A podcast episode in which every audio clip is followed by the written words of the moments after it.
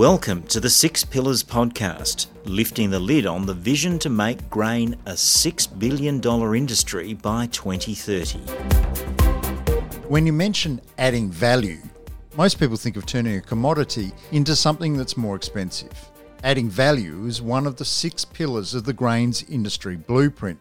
However, Blueprint manager Jonathan Wilson has a broader take on what adding value means and he joined me in the GPSA studio to discuss it and his broader thinking behind this pillar. Our default market or default pathway to market for grain in South Australia is the bulk market going to an export destination.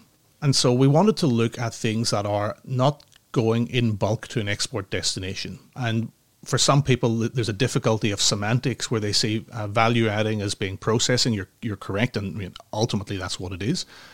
But we're looking to add value to our industry by finding alternative pathways to market and also trying to find alternative markets. So we're including the processing. It's, it's a, a super important part of what we're looking at, but it's also a little bit more than that.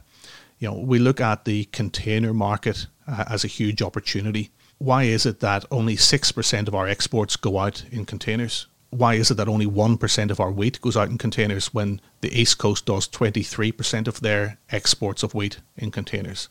Now, we know there's some limitations in terms of our access to food grade containers. Uh, we know there's limitations in that we're such a big pulse producing state uh, and that higher value product goes out in containers. But how then do we address that? How then can we say, well, look, if there's opportunity for more grain and more product to go out in containers, how can we access the food grade containers to make that happen? That's one aspect of it. But also then we've got the aspect of then how do we then add value to our growers and along the supply chain, along the value chain? How do we add that value in terms of giving opportunities of choice for how we're going to create that value? So one of the things we want to look at is opportunities in oats. We see there's a huge opportunity in terms of being able to put in a, another oats processing facility. The work that we've done points to the need for another oat processing facility, uh, and South Australia is really well positioned for that. So, how do you get that here? First of all, is we've got to be able to find ways that we're growing the right amount of product. if you look at where we grow oats, one of the places we grow a lot of oats is in the northern Eyre Peninsula from my observation, they tend to put in oats as a break crop where they can't put in you know pulses very easily. It's a relatively uh, easy thing for them to grow in an incredibly difficult environment. So there's an opportunity for us to figure out a way that we can actually process those oats on the Eyre Peninsula. I think that's probably a, an opportunity that I'm certainly seeing coming out of it. If we do get a, an oats processing facility put in in the Eyre Peninsula, that will create opportunities for growers to, to grow more oats or grow different varieties of oats that can then be processed on the Eyre Peninsula. And then we've got the opportunity to put the provenance on that as well. We're not talking about doing a million tons of oats. We're talking about, well, how do we do 300,000 tons of oats across the state? Know, if we can increase uh, you know, our, our, oats production significantly and process it here, that we're going to add value. You go to the supermarket and you can see the advantage of some of the things at oats.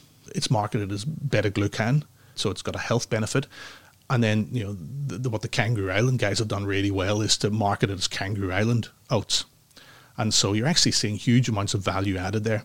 And I think that health story is a really important thing for us as an industry to tap into. And I'm using oats as an example, but we could use that uh, across our pulses in terms of the plant protein story. We can we could use it across lots of the things that we do.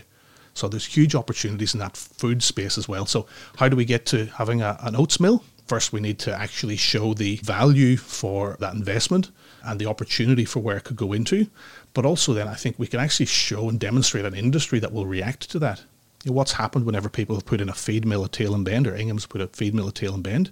The growers have reacted to that and they're looking to supply it. What happened whenever we, we got our malt house at Cooper's? The growers have reacted to that we've actually got a really reactive and sensitive growing group in, in, South Australia who are willing to make the change and are willing to try different things because we're all looking for opportunities in the market. So, does this blueprint help then attract those sorts of investments, developments? Do we need more of those head offices and processing facilities here to help us drive new market opportunities. Yeah, that's a big part of what we're trying to do. We're trying to actually show the South Australian industry in as, as an opportunity for these people to come in and invest in bricks and mortar. What we're really interested in in South Australia is those processing facilities. We're really interested in drawing a domestic demand into South Australia, and whether that then gets processed and packaged up and then exported as a packaged product, which I think we'll have lots of opportunity at that's really what we're trying to do is create those demand points in our local community. Because then you've got the monetary investment you've got the bricks and mortar investment you've got the ongoing employment opportunity and you've got the ongoing market opportunity. So you know it creates loads of benefits that aren't going to be lasting for two or three or five years. They're going to last for 20 or 30 or 40 years. Of course from a selfish point of view i'd love to have lots of head offices located in south australia. But the fact of the matter is and what we've seen in the grains industry is that different organizations will come into Australia the last two, three, four, five years and then exit again.